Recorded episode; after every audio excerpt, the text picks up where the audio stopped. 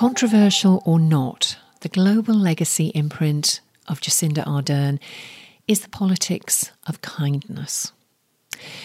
Hello, you're listening to Well Intel Daily. I'm Annie Hood. This is the podcast that makes well-being work for you and your business.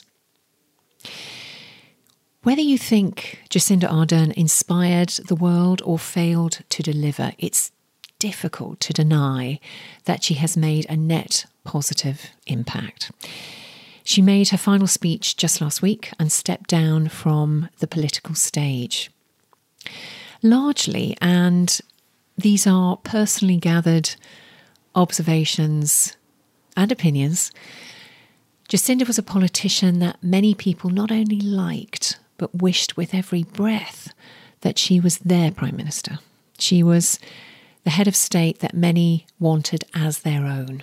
But why?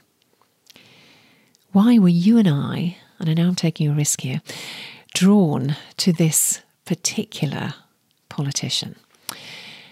Well, through a warts and all lens, that is, the mistakes and the triumphs, however they are seen, she showed grace and dignity, vulnerability and humanity.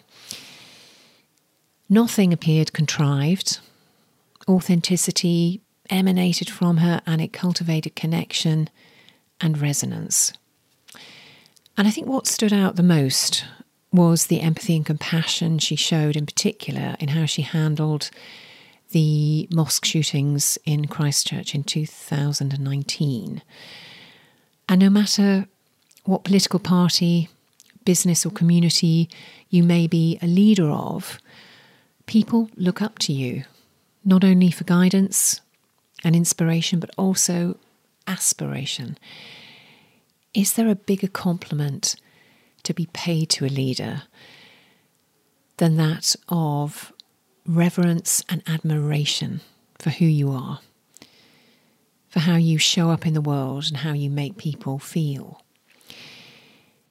Jacinda created and rolled out the world's first wellbeing budget. And what that meant was that she moved the attention from GDP, from gross domestic product of the country's wealth, to the well-being of its citizens. And that alone has moved the needle on the priority of well-being on political agendas globally. We'll never know quite how much. And the takeaway here, and why it matters so much, is recognizing the impact that one person can make. And of course, there are not many of us who have been or will be a world leader. But what you and I can be is a leader in this world. Jacinda herself epitomized her mission for well-being culture and she made it matter to you, to the business world and to the planet. There is a measure of happiness around the world. We're going to talk about it tomorrow. Please share, go on, follow, subscribe, and be well.